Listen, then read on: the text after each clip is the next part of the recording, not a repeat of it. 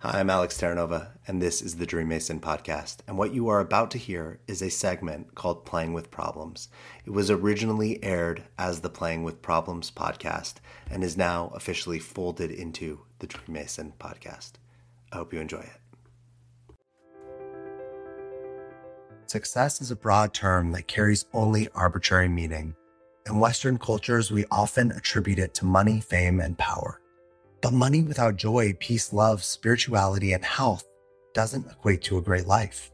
Often, it equates to a miserable one. Hi, I'm Alex Terranova. As a business and life performance alchemist and coach who's coached hundreds of successful people, I have learned the secret to a great life is about creating a life you love the experience of living. It's not about how much money you make, how big your company is, how many abs you can count, the boat you own, the models you've slept with, or the trips you've taken.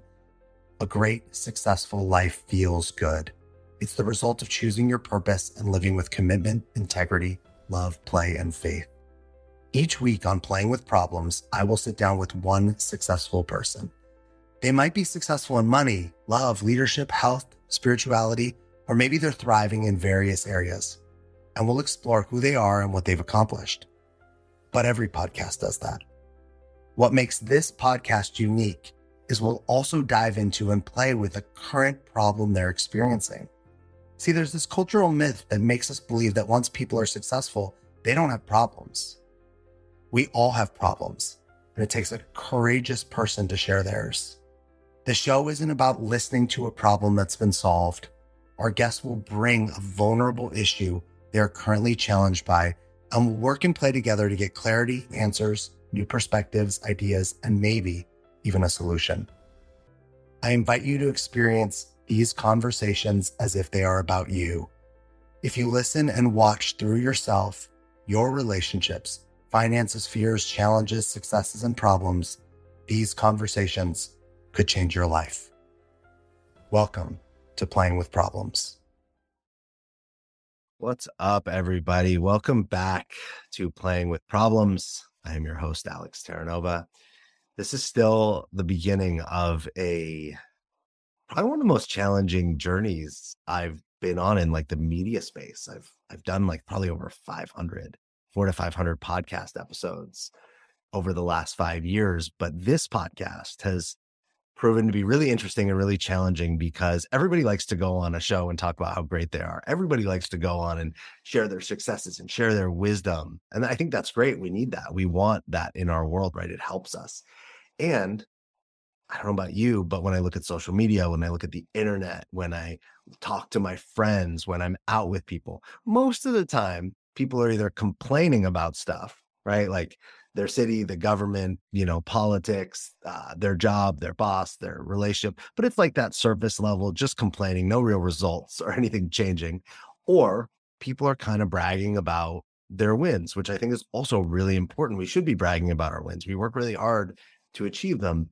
And I think we've cultivated a narrative in this society where when we look at media, when we look at TV, when we look at, you know, any anything that's outward, we see all these people winning and we never see what they're actually struggling with. We see moments where somebody goes online and we'll we'll see their vulnerability, they'll cry, but we don't really see all the challenges and all the struggles that people who have made it and are making it are struggling or challenged by. And I think that's really important because it creates a false narrative inside of us that we should have no problems or we should be perfect or we're not good enough.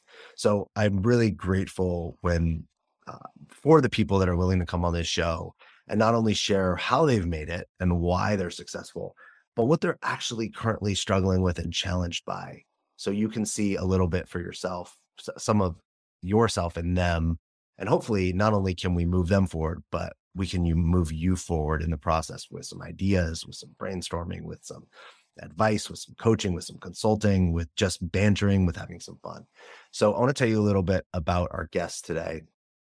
Um, he is the founder and chief elevation officer, which is when I read that, I was like, well, that's a cool title. I don't know what that means. We're going to have to ask him, but the chief elevation officer for Trinity Growth Solutions.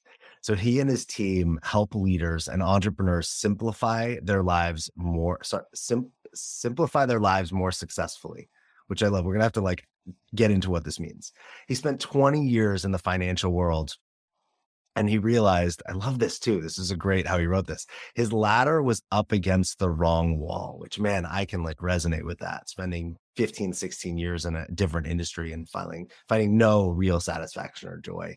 Um, he had a life-changing experience as a caregiver along with his own health scare, and it helped him to realize his priorities. And he realized that he did not have the kind of circle of people in his life that he wanted so Jim learned how uh, I just told you his name, but he learned how to pivot with purpose, and through the power of intentional connecting, he was able to build an online global circle that's changed his lives and the lives of others. His vision is to help as many people as possible to reach their goals and live a life that they are that they were created for. Wow, that's pretty. This is good. This will be fun. So Jim Lomot, welcome to Playing with Problems. How you doing, man? I'm doing great, Alex. It's a pleasure to be here. Thanks for doing this. Thanks for having the courage to come on here. Um, I told you before, many people are like, yeah, I want to be on. And then when they actually learn what we're going to do, they're like, uh, yeah, no, I'm good. I'm going to go be on a podcast where everybody just makes me perfect, sound perfect. Um, before, tell us a little bit about, because I, I, I love the name, Chief Elevation Officer. What does that mean? Um, what it means is that at this stage of my life, uh, the direction I wanted to go in with with um, Trinity Growth Solutions was really making life about others, um, elevating others, pouring myself into others so that they could live their best life. So that's re- really what it is. You know, the the buck starts and stops with me with whatever I'm doing. Uh, so I just wanted to kind of put a little twist on the word CEO, and really that title is just about pouring into others and helping them, you know, you know, find out what they really want. They can work, we could, they can work with me, even in my organization, but ultimately it's finding out what they want and elevating them to get there. Do you find that as you support others and elevate them, that it actually comes full circle and like elevates your company? Absolutely. In fact, it elevates my life. I mean, the, you know, when I think about my journey, and the things I've faced. And hopefully we'll unpack some of that today. Um, I'll tell you, the real joy has come from helping others achieve and, and, and live their dream, you know, grow into the life they were created for. There's nothing, I think it more, it, it satisfy, satisfies at a soul level hmm. that I think you can't get really from any job. I love that. I really, I really do believe you know we can we can live a good life like kind of lone wolfing it like on our own just taking care of ourselves we can live a good life be fine but if we want to live an extraordinary life a great life a life filled with satisfaction fulfillment true peace enjoyment that actually comes from stepping outside of ourselves and going beyond. And that can look a million ways. There's no right way. Um, but really the the bringing others up with us you know and so many people don't see that. They're like really focused on themselves or their business, or, you know, so many business owners too are like really like bottom line, right? It's very like capitalistic. Bottom line, look at the numbers. And they miss that. Man, if I actually poured into my team or my staff, that bottom line will go up. It just goes up in a different way. Yes. And think about the messaging that's all around us. Have it your way, right? And and other marketing slogans. It's so centered on me, me, me. Um, and I think the the more people have a taste of helping others win, that's for me. I mean, believe me, I was type A driven, all about me for a large part of my life. Okay, until some of the things you mentioned in in in the beginning. That just that shift. Um, perhaps it's with age. I don't know. Perhaps it's staring down that barrel, knowing you're on the back nine of life instead of that front nine? I don't know. But I'll tell you right now, anyone who's listening, real joy comes in helping others.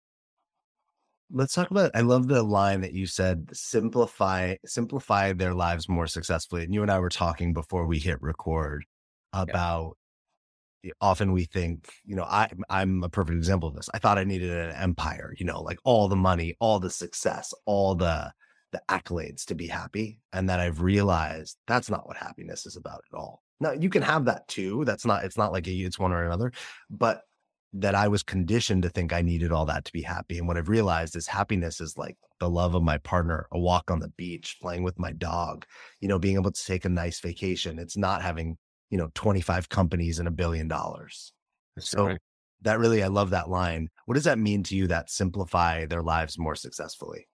Well, first of all, that line literally, it was like one of those things that hits you like a lightning bolt some years ago. It was like the divine, you know, s- string of words that just resonated in my soul. And I didn't know how it was going to manifest itself, but I wrote it down anyway, n- n- not knowing. Mm-hmm. And I think, first of all, success is subjective.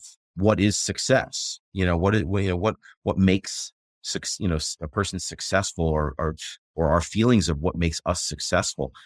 I think you got to go through the journey. But what I absolutely have learned, and this is not about, you know, living, living like a minimalist in a cardboard box. Hey, nothing wrong with that if you want to do that. Yeah. But what I have found is we're living in a world that we're constantly being inundated with more and more and more being bombarded, right? Distractions that are just giving us, um, you know, decision exhaustion, but less is more. It's learning to live, you know, in, in a more productive state. Okay. More productive, but, but not as in, you know, in, you know, making it less insane. So insanely productive, sanely. So simplifying, it's still about wanting to be productive. You're not not sitting in in in, in retirement and golfing and doing nothing. Again, nothing like not, not there's anything wrong with that. But again, simplifying life to the most vital things, the most important things. And when we focus on those key little small hinges, right, moving the big doors to be cliche, then we realize we end up feeling so much more more successful. I think ultimately in who we are and what we're trying to achieve. But it's about that less is more mentality. How do you do like, so how do you incorporate that less is more mentality into your life and how did, how has it made you successful? Absolutely. I think um, getting laser beam focused on my vision for my life, that intentionality, that you'll hear me say that word a lot, but it starts with intentionality because I feel too often we're moving at other people's whims and what they want us to do. And granted, we have, well, we all have responsibilities, but being able to step away and ha- what I've learned to do um, is sit back and again, um, look at what are the, my my vital things that I need to to to accomplish what I want, and those trivial things. Quite often, it's those trivial things that tug and pull at us that are easy, right? But in order to create true leverage in in my life, it's trying to get to the heart of what are those few vital things that are going to move the needle. So I I really try to get when I help others for them to get clear on what are those vital needle moving things and let's start eliminating the other other stuff and that ultimately simplifies lives more successful i hope that makes sense Yeah. Is there anything you do on a, like a daily basis to, to effectively do that? yes actually i i start on a, on sunday evening and i look at i'm uh, very much about organizing a calendar having you know each activity that i'm going to do for the week and and just look at my activities and i'm look i'm not a tech savvy guy because i believe in uh more aptitude over apps you'll often hear me say i believe in having stronger aptitude is far more important than having the latest app so sitting down in a practical sense on what is upcoming for the week. And then I'll actually go over all my activities and I'll say, okay, I've got three big goals. You know, I've got kind of a, a sheet that I use to identify my big three goals for the year. And then I sit down, uh, where my weekly activities fit and what things kind of fall into that fourth little quadrant area that are really trivial that I want to minimize. So it's intentional activity. I'm looking at what I have upcoming and what things that are going to pull me away that are tempting, maybe like spending too much on social media or too much TV, things that are fun, but it's not going to create a successful life in my, in again, what that means to me. Yeah.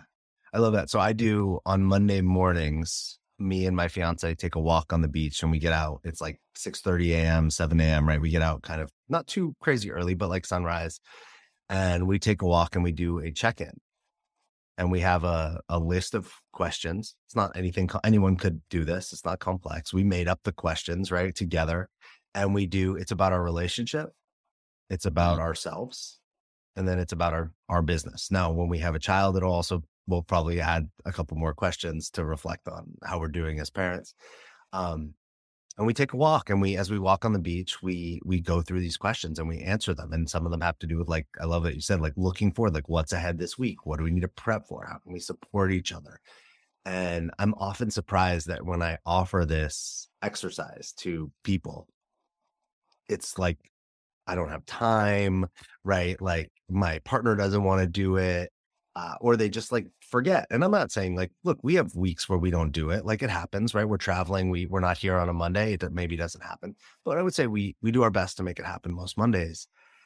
And man, eh, you know, as I hear you, it's like, how do you expect to be successful at anything, whatever it is, your relationship as a parent, as a business owner, with your health, if you're not doing some form of checking in and then also looking at like what's ahead so you can like be more, kind of keep the train on the tracks. I love it.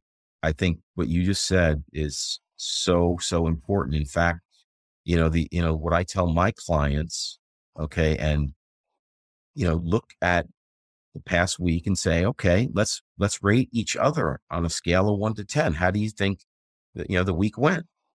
And then ask the person you know if they give you on a scale of 1 to 10 they give you an 8 turn around and ask him what would have made it a 13.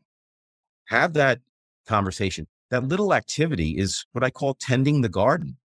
And unfortunately, you know, even in my own life, I'm guilty of not tending the garden. This is through, again, my own experiences to where I am now, you know, with, with the direction of, of, of my relationship. So, you know, I'm learning from, I'm passing that wisdom on from experience saying, look, you don't tend the garden, you don't make the time, this is what could happen.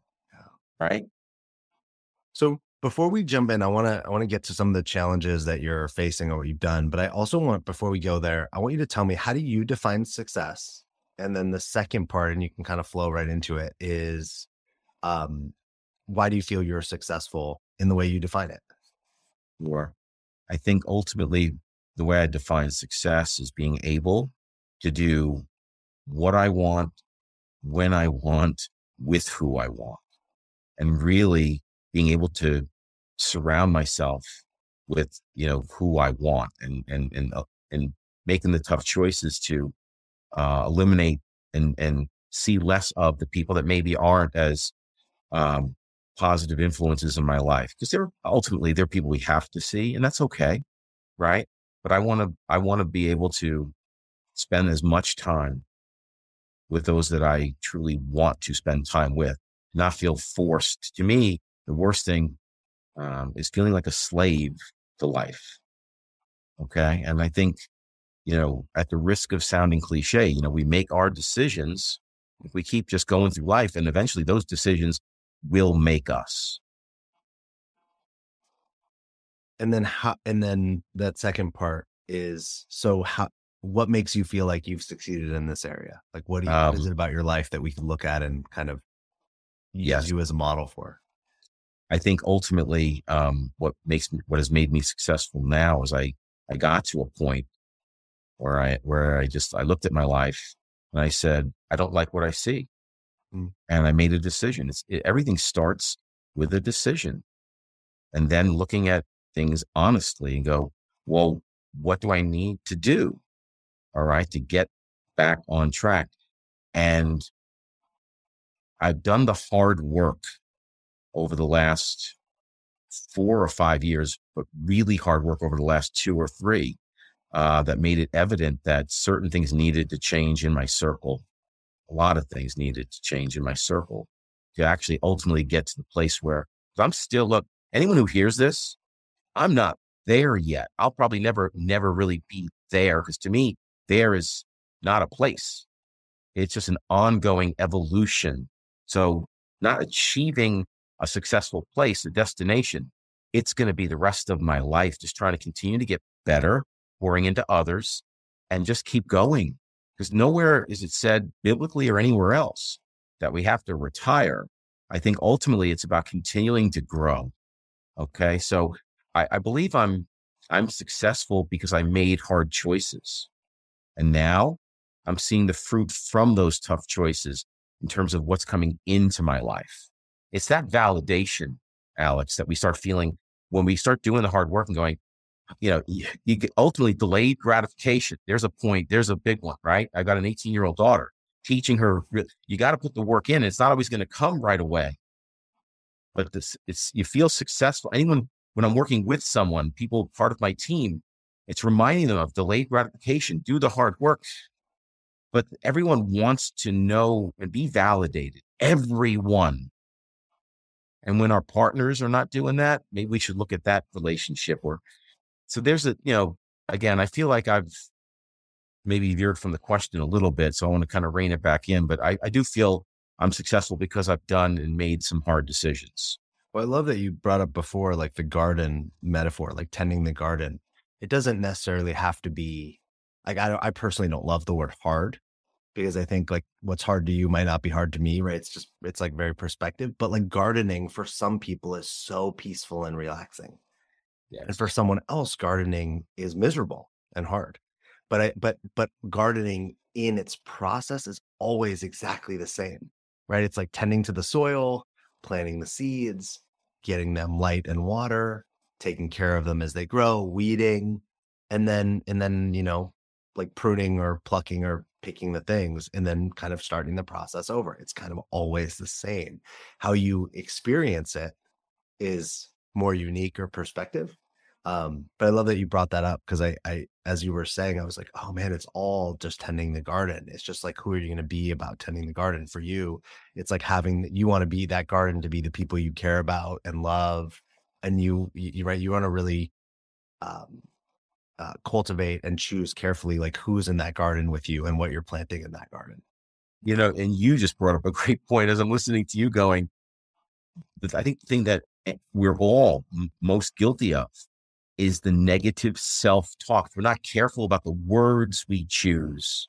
like just your perspective, sharing with me about the word hard. I'm like, yeah, you know, I've worked really hard. I've really, I've worked, I've worked diligently on, you know, the internal self talk, challenging. You know, again, people might think, well, that's just semantics, or, but I felt I have found it's made a huge difference mm. in how I talk to myself, sl- slowing it down, to make sure that I'm I'm I'm being conscious of of of, of the self talk. Oh my god, I think it it's a huge. The first time I remember when somebody said to me, uh, I was nervous about. I was before was before I was going to give a talk, a speech or some kind, and I, I made a comment about being nervous. And I don't remember if I heard this or someone shared it with me, but somebody posed that being nervous and being excited actually in your body feel exactly the same and and I it like landed really hardcore and I went, oh my God. It's just what I say that would interpret the sensation, right? You don't actually feel nervous. You don't feel excited. You feel right. like tense. You feel your blood boiling. You feel your stomach, whatever. And then we give that feeling a name. And I remember going, oh my God, how I walk onto that stage, if I if I'm interpreting it as nervous versus if I ter- interpret it as excited, is so different. Yes. And and so I, I like I love the word challenge. Like, oh, this thing is challenging because a challenge to me is something I get to overcome. Hard, if I'm like, oh, this is so hard, then I'm like kind of suffering in it. And I don't I don't want to suffer. I, that's not the way I want to live my life. Agreed. Um, but yeah, so I think the way our language really drives like often how we show up. Like mm-hmm. the energy and being that we bring is communicated through the language first that we say to ourselves, and then it comes out to others and in the situation. No doubt. And again, I think it's, it's the society we live in, everything faster, faster, faster. It's really easy to not be conscious of those words. Yeah. And go far off, you know, far off the reservation, man. So if we can, as a society, learn to slow it down. And maybe that's pipe dream. I don't know, but at least my, my life and those that that I'm I believe it can be done um, to achieve again the better life that success, whatever success is to you, more achievable when we do that. Absolutely. I mean, I, for me, I I I wake up really early now. And I used to like go to the gym and meditate and do all these things early. And now I do the things that I love first. So I write in the morning. I I create things. I think things that I like actually really enjoy doing. So then waking up isn't really difficult because I'm like, you know, I'm excited to do this thing. It's not like a burden. And to me, that's also slows the day down. I end mm-hmm. my day because I wake up and start so early. I end the day earlier. I don't live at the pace like the society's time clock or schedule. I I cultivate it, and I remember when I started my business, I was like, oh, I have to be available when clients want me available, right? I have to I have to be on the clock. And now it's like, no, people want to work with me. They they fit into mine. And it's not a like then they lose out, right? It's a win-win. We find it so that it wins for them and it right. a win for me. But yeah, I think we have to intentionally cultivate. If we want it to go slower, I moved out of New York City. I didn't want to move back to LA. I moved to a beach suburb in Southern California. I, li- right. you know, I live in a way that actually cultivates the slowness. Um, oh, I, I love what you just said, though. The boundaries with clients, and that's with any relationship, not just clients. It's you know saying, it's. I love not being at the beck and call of you know, somebody else. I mean, mm-hmm. these cell phones, right, are like the electronic dog leash. Yeah. And and I think what I have found is when we create those healthy boundaries, you're right, it creates respect from others, saying, you know what, he's got a life too and expect me to have a life. Might be a little awkward at first, but that's a big one in in, in my life as well, where I'm not just jumping. And it's funny to watch friends of mine who, if you don't respond right away, something's wrong. Yeah. That's that to me, that's where, uh, you know, we could use some, some, um, you know, detoxing perhaps of electronic detoxing rather. Let's, um, let's transition a little bit. So I know you've overcome a lot in your life and i don't we, we you can you can share for a second if you want about that i really want people to understand like where where what we're actually looking at right now like what the challenge you're facing now is um what is what what what's the biggest kind of obstacle challenge, the thing that you're having the most difficulty with right now?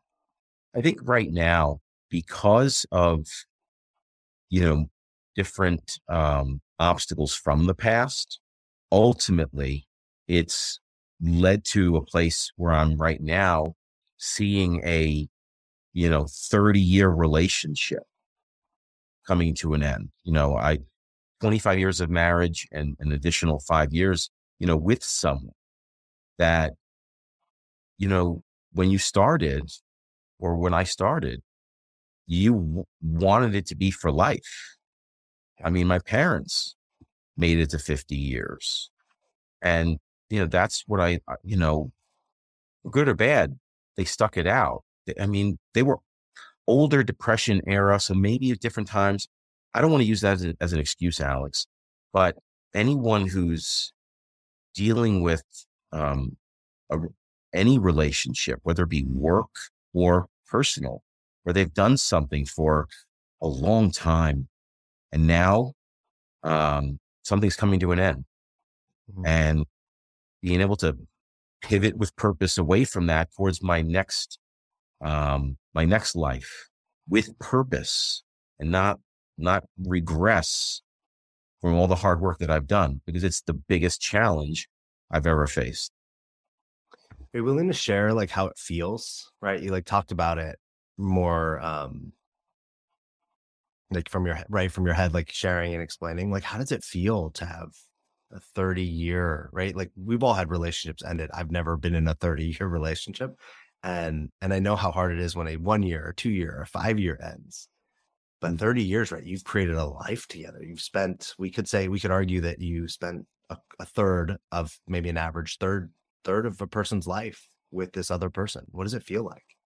Um, it feels the the emotions go from like first of all i'm human so i, I you know i'm going to keep it real and raw um it could get ex- i can get extremely angry mm.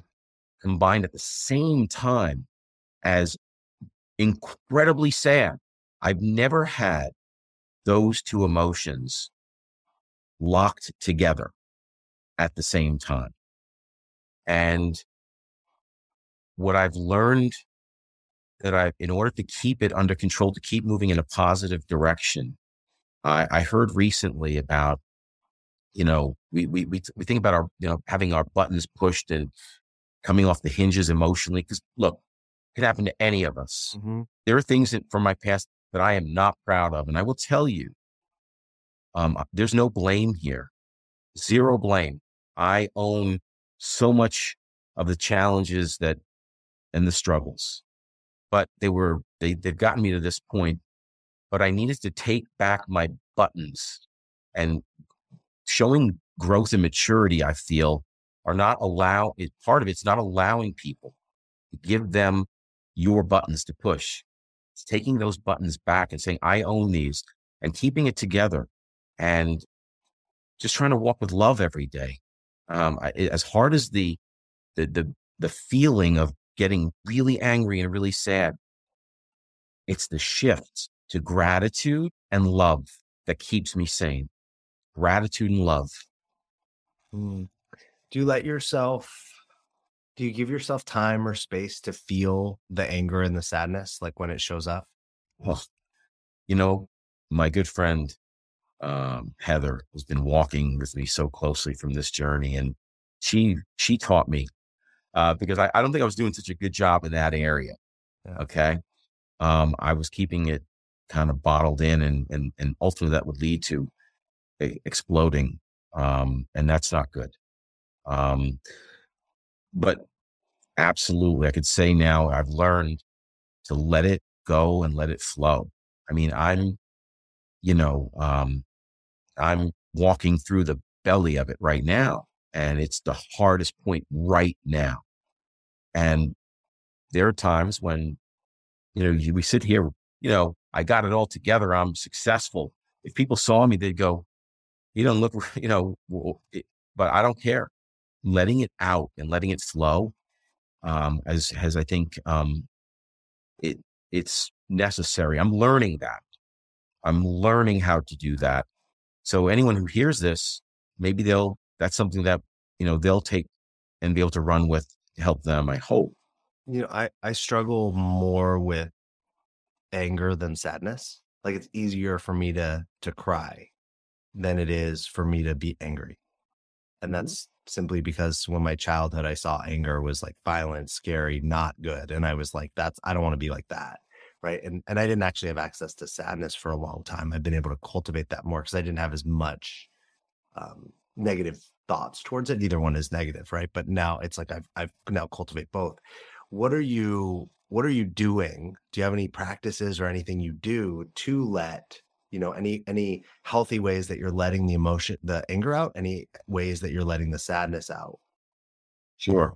Um first of all i don't think it does any good to have one of the things I'm not doing is parroting, meaning talking about it's, it's, you know, you have a confidant in your life, mm-hmm. someone that you can talk to. But now it's not, then it's not like jumping from all these friends and talking about, well, that's rehashing. I, I, I did this. True, you know, tr- you know, truth be told, you know, t- talking about over and over, realizing just reinforcing, replaying it in my head, it just does not serve any any purpose. So one of the practices, again, I, I made reference to my my my confidant, you know, Heather. She's my one go-to. We'll we'll talk it through and you know, let it out.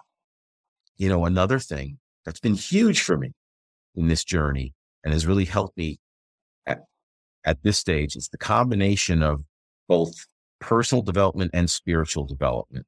That that whatever spiritual development means to you, it's that meditation and prayer time. Okay. That is critical. And of course, something that's been a part of my life my entire life, exercise. Okay. Not just sitting around in something, get moving. So those, those three things, having that one confidant that I can, and, and neither this, it's not in priority order that I'm stating. They're just three, three number ones as far as I'm concerned. Having that person, right? Having that that that positiveness that is pouring into my head, right? And and I'm I'm basically flushing out the negative by by combating positive, both personal development and spiritual development. And then lastly, you know, exercise. How do you want to see this right the relationship is ending that's that's just what's happening Mhm. and right now it's like a it is a challenge right you're relating to it as this the biggest challenge i i've ever been in what's the what's the other side of the challenge? Where do you want to get to that you would feel that you would feel good about if you got to that place?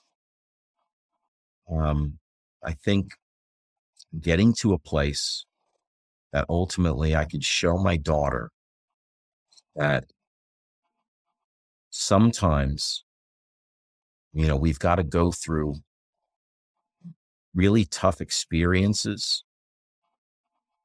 whatever they are, and get on the other side to show my daughter, above all else, that you can you can come out on the other side and and, and you're going to be okay. All right. Um, so, you know, two people sometimes grow apart. Okay, it happens, and it's okay. And even if, um, it if for nothing else, it starts there. So my daughter is the most important person in my life going forward. I want to be a great example for her. Um, but when I come out on the other side, I just want people to know. I want myself to know it, it it's all it's okay. It's it's it's bad things are going to happen, but it's how we react. One hundred percent taking ownership of just saying how I react now and respond is everything because I couldn't control everything. There were things that I did that contributed to the relationship ending. But I think you know we t- we talked a little bit about boundaries having the boundary knowing not everything. Okay. I'm not going to own everything because there's always two people in a relationship, Alex, and they're going to bring their part. So understanding that I don't have to own every part of the blame. Okay. But you be responsible, react accordingly, and just come on the other side and, and realize you can be better from the experience and walk in love. Ultimately, it's about walking in love and and being an example to my daughter. I, I hope that answers the question. Yeah, yeah. I mean, it does. And I want to. I just want to go even further with it. Like, what are you? Where are you the most challenged in walking in love? Um, I think it's where I'm most challenged. Um, I think goes back to uh, a lot of the way I grew up, and I think um, what I what I saw in terms of um, a lot of the, I guess, yeah, growing up with people who were depression era older, emotions weren't always shown as much. European depression era, so we didn't show love as much. People might have said it, but they didn't show it. So for me, the challenge is, you know, as I talk about walking in love, it's just being able to say, um, through my actions, I'm just, I'm gonna, I'm going to, I'm going to be a man of integrity and, and, and just show, show it in anything I could do to, um, pour into others, pour into, you know, my wife and I have a, have a daughter. So it's being able to love, you know, everyone, including her going forward, because we had 30 years together. That's a long time. And I, I you know, a lot of good memories, but again, we, we, we grow apart. So I just want to going forward, just be an example of, of showing love to everyone, including my, um, my wife. Where does the this um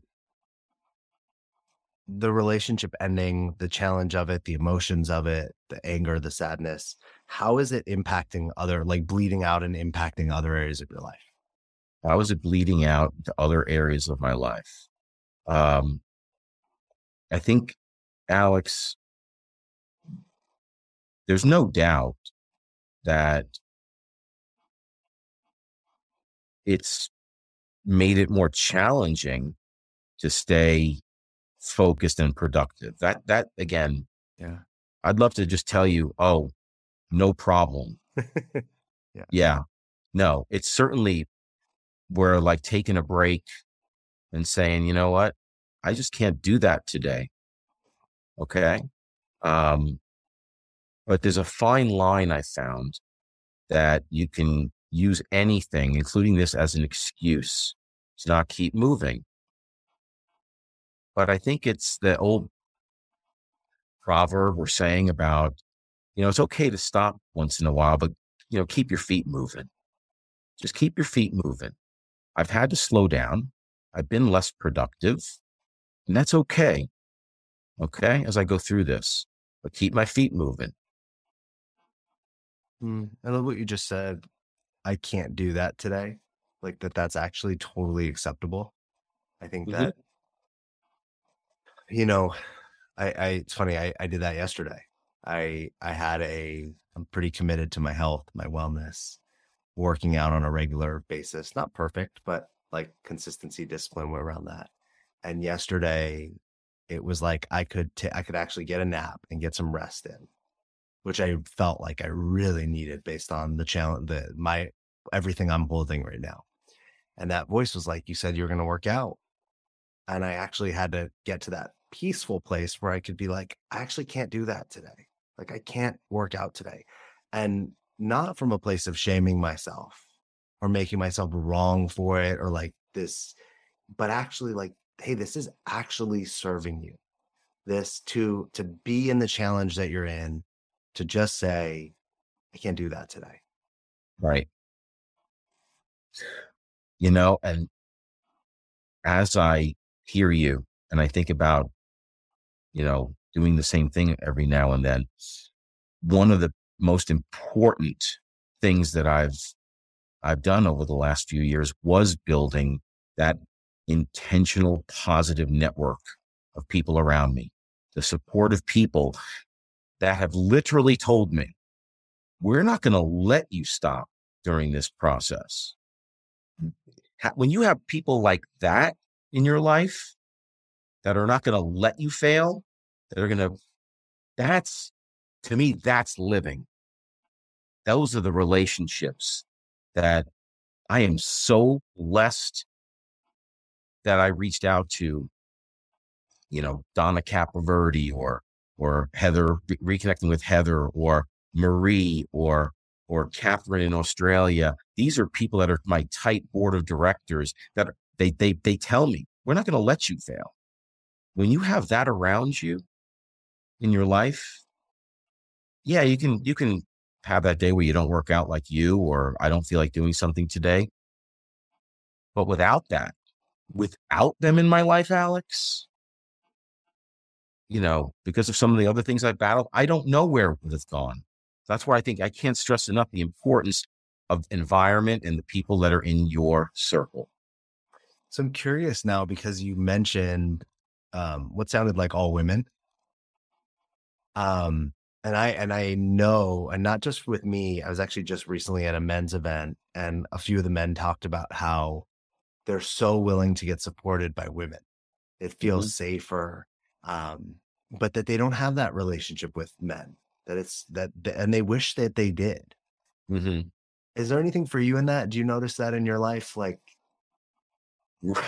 very, very great, you know, uh, uh, great observation. Um, these, all these women, uh, and I say this with complete respect. They're all badass women. All right. Driven women that that are positive, uh, positive minded, you know, driven women. And absolutely, um, that's been part of the intentionality. I, you know, but I shouldn't say all part of the intentionality. It, they aligned in my life. I saw something we, we connected and we meet regularly as like accountability type of partners. That's what the kind of relationships that we've, we've got. And over the last few years, they have that, in, they have that in common. They're all unique and different, but maybe there's a, a that when we talk about um, leadership in the 21st century and more empathetic, more emotional intelligence, I think there's something to that part of it. Um, now, there are one or two guys that in more recent uh, months have stepped up where I've connected with, um, like my good friend Andy McDowell down in Georgia. Uh, people like that who absolutely fill a, a, a space with another man. But these other women, um, it, it wasn't by coincidence that um, that I think again that th- those relationships developed and uh, how they're able. And make no mistake about it, um, I think I bring something into their life and push them to be better. So it's you know that abundant exchange that we have together. Yeah. Do you think there's any like for you, you know, like I kind of shared with these, do you know, do you think that there's any fear or, you know, conditioning um, that has you not have it? You could still have what you have with the women, but has you not have it with more of a community of men also? Uh, yeah, I think there's still in the back of my mind that there's there's weakness, mm. uh, you know, weakness and judgment. Yeah, I think that again, having been raised you know, by depression era parents. My father, command and control, George Patton type, you know, household. He served in World War II. He's still alive. You know, he's 98 years old. And um, that mentality, right?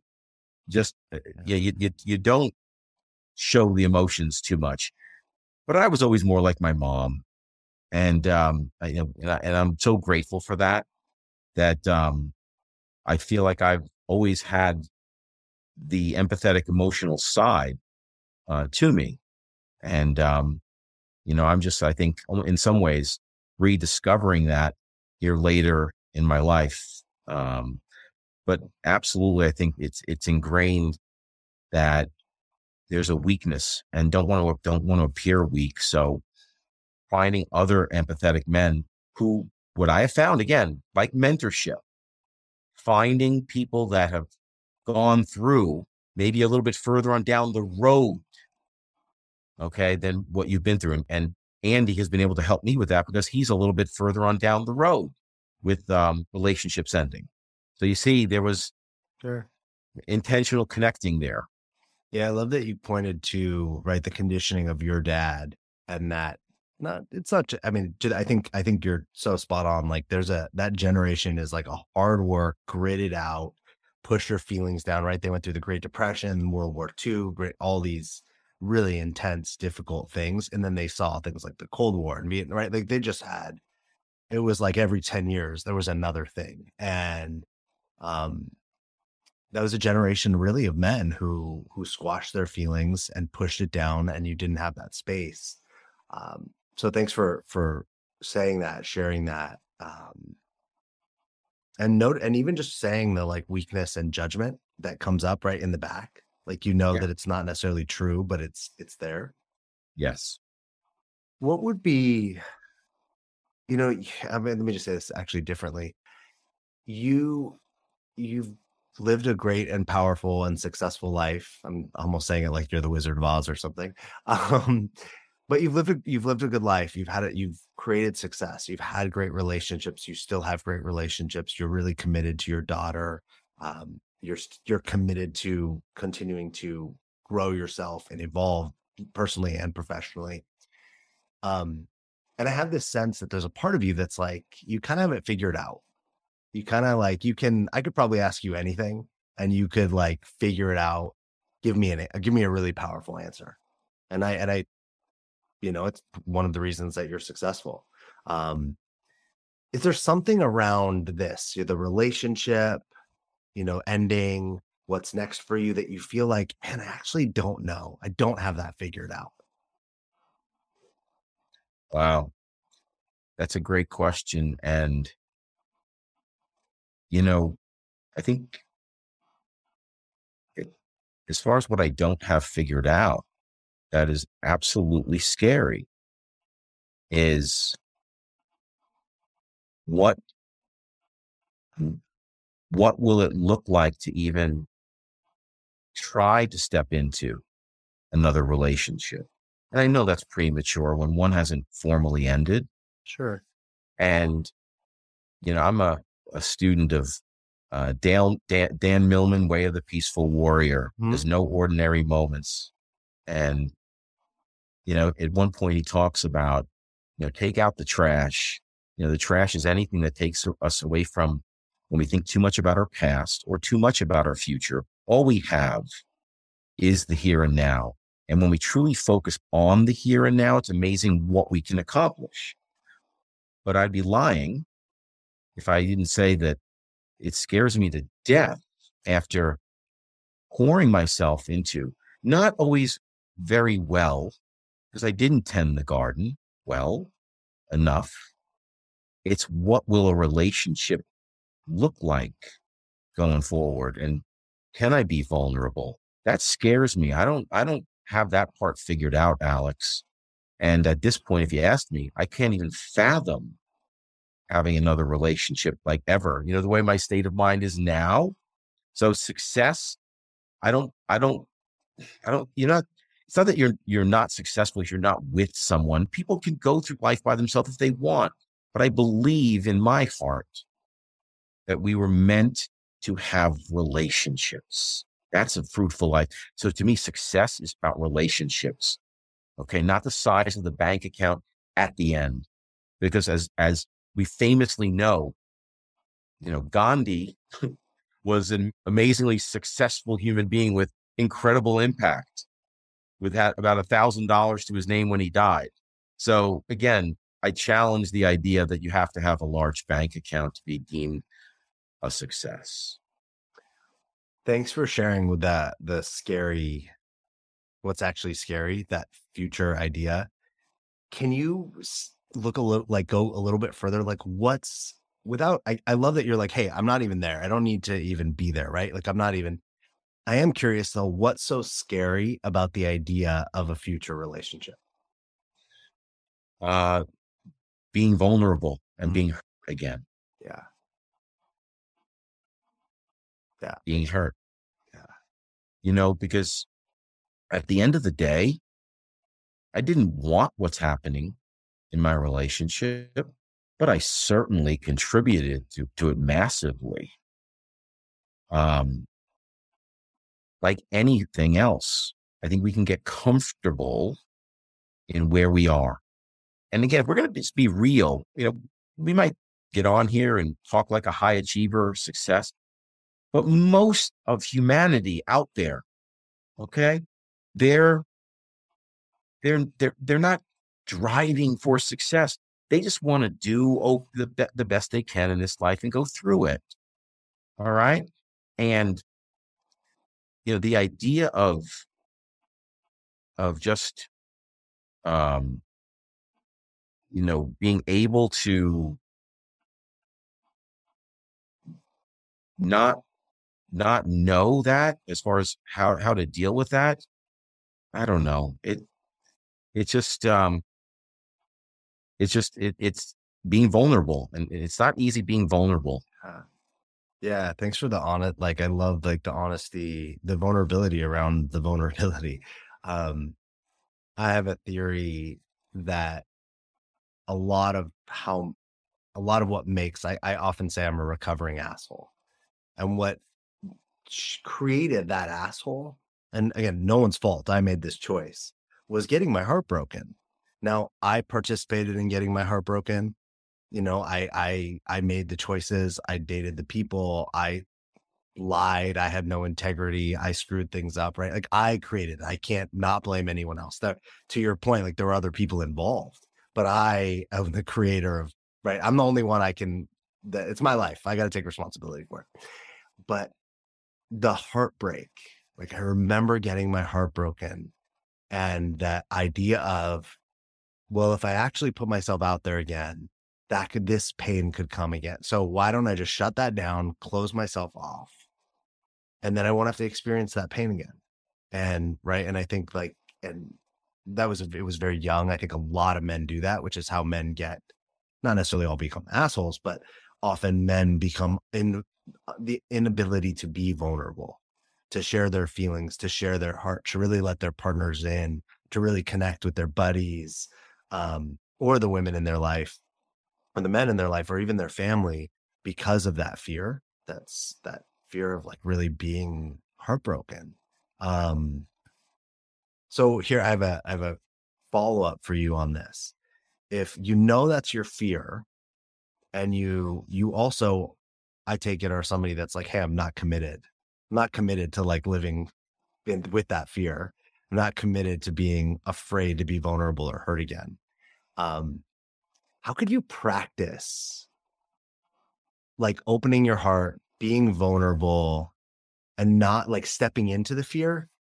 Not in a way of creating a new relationship because that's down, but like right now, how could you practice that outside of cultivating a new relationship? Remaining others focused, serving I think magic happens when what I've witnessed in my own life by, because I was, look, I was incredibly selfish. I was listening to you talk going, yeah, sounds like me. right. I was so selfish. Man, um, if I stay there too long, Alex, then I'll get depressed and angry and all that kind of stuff. There's no point. All right. I'm here now. And I've turned from that and worked really hard on turning away from that. But absolutely um, remaining outward focused. And then from there, by remaining outward focused, people have come into my life. Okay. Many are wonderful friends.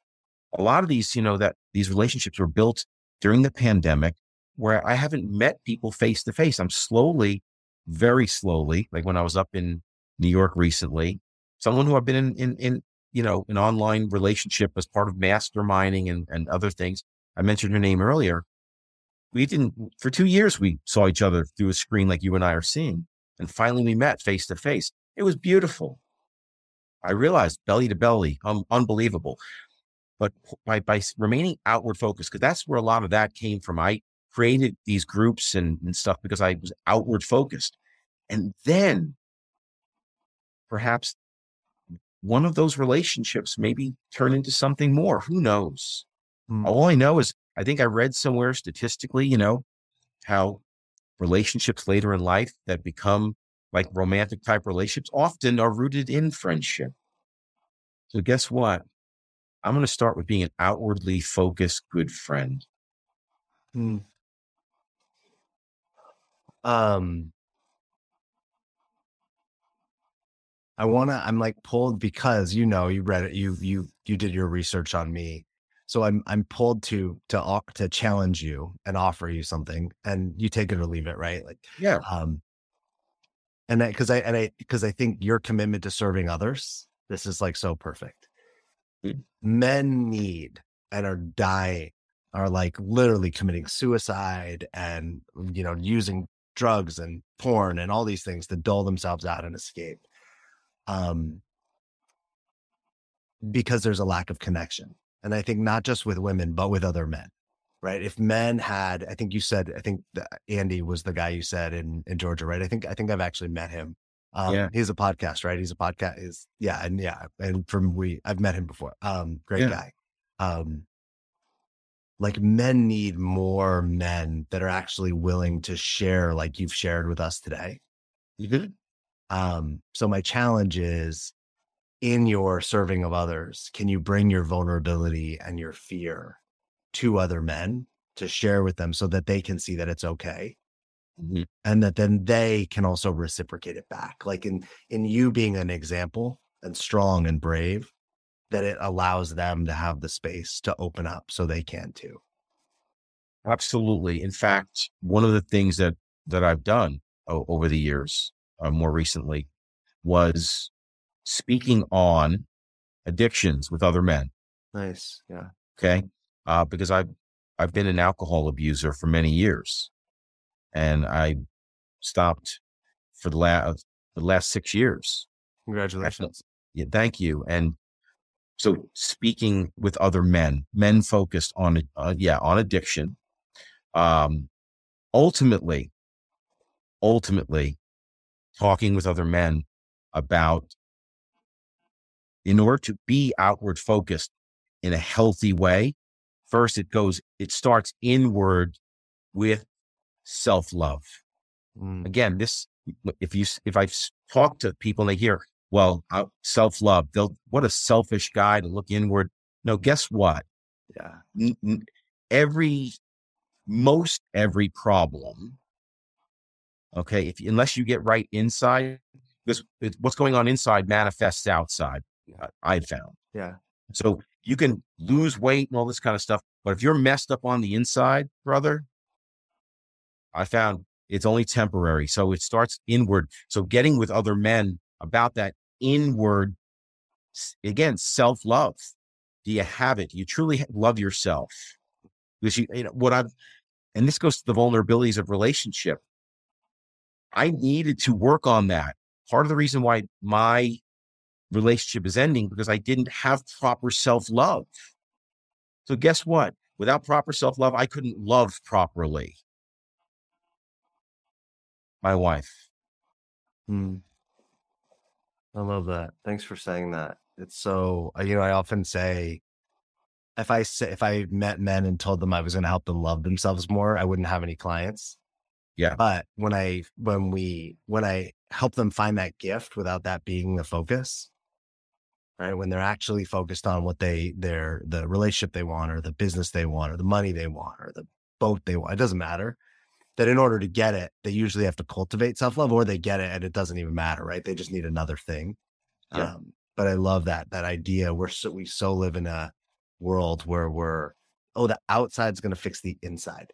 And it does not work that way. It never will. It can't. It can give us a momentary high, yeah, momentary, you know, happiness, enjoyment, satisfaction. But it's like it will just pour through us if that if there's a hole in our heart. And uh, I love that you spoke to like, hey, I have to go inward to create the outward that I want. Listen, there aren't many. I don't. I I really don't like dealing in absolutes. Yeah, you know. But sure. if if there's one absolute, it's what you just said. Yeah. Okay.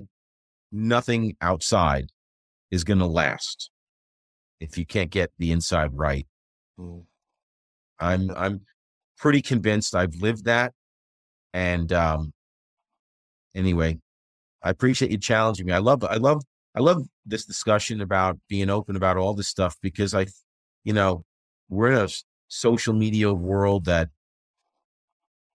every, you know, everything looks so perfect, but the more intentional connecting I've done, Alex, and the more I really talk to people, everyone's dealing with something. Mm-hmm. They're just too afraid to talk about it. Maybe we could shed some light and hopefully through your podcast, that'll open up some doors for, you know, in this movement where we're, we're just more mentally aware of challenges uh, that we that we need to bring to the forefront in order to create a better world. So I'm I'm really grateful for the you know with what you're doing here. Well, you thank you, and um, I think this is a perfect place to wrap this up. Like just uh, even right before what you just said, I was like, man, that self love piece is like feels like a perfect final, you know, page of a book. Um, I just want I want to before I want to invite you if you want to share people where they can find out more about you if they want to connect with you. Um, before I even do that, I just want to thank you. Thank you for there are so many reasons you could have been like, I'm not going to come on and talk about my marriage ending. I'm not going to come on and dive into what I'm afraid of. I'm not going to share what I'm challenged by. And I just really want to acknowledge your bravery, your courage. Um, like there is no such thing as bravery and courage outside of vulnerability, right? It's not, it, it, it is what makes it possible. And thanks for being a man who not only is committed to serving others, who's committed to, um, like having this end from love, who's committed to having this relationship you know, however it goes, because it's just going to be a transition into a new, you know, a new way. It's not like actually ending, it's transitioning, but that you're going to transition in love and that commitment to your daughter and commitment to the person you want to be. And even that piece around, hey, that my commitment to the to stepping into the fear is to serve others and open my heart and be vulnerable that way. Uh, thanks for sharing all that here and just being so open with us. You're welcome. Been, been my pleasure if if do if people want to reach out if they want to find what where's the best way for them to do that sure uh, people can connect with me uh, on linkedin instagram facebook uh, jim Lomot. or if they want to email me directly it's jim at pivot dot l-i-f-e so jim at pivot with purpose dot life pretty perfect uh, web uh, email address for you. Jim, thanks again. Um, and just before we wrap up, I just want to, you know, I, I my my goal and my wish with this podcast is not only that my guests have an Im- incredible experience and and get something for themselves, but that the listeners uh, get insight into themselves and their lives and get to move something forward or see something in someone. You know, maybe they realize they're not alone. So I I I know that it's there for you in this. Um, and thanks for listening and being here. And if you feel like you want to be a guest on this podcast, uh, you can reach out to alex at thedreammason.com. You can check out all my things at thedreammason.com. Um, and if you know somebody who you think should be a guest on this podcast, feel free to also, you know, we won't force them, but send them our way and or connect us with them. We would love to hear from them. And uh, I guess we'll see you next time. Thanks, Alex. Thank you for listening to Playing with Problems. I'm so grateful to you and our guests who are willing to come on and talk about and share so vulnerably. If you like the podcast, please like and subscribe and leave us a review. And if you're a successful person who thinks you have a challenge or problem that you want to come on this show and talk about, or if you're a successful person and you feel like a more intimate, personal one on one conversation is more right for you, please reach out to playing with problems at thedreammason.com. Thank you for listening to Playing with Problems.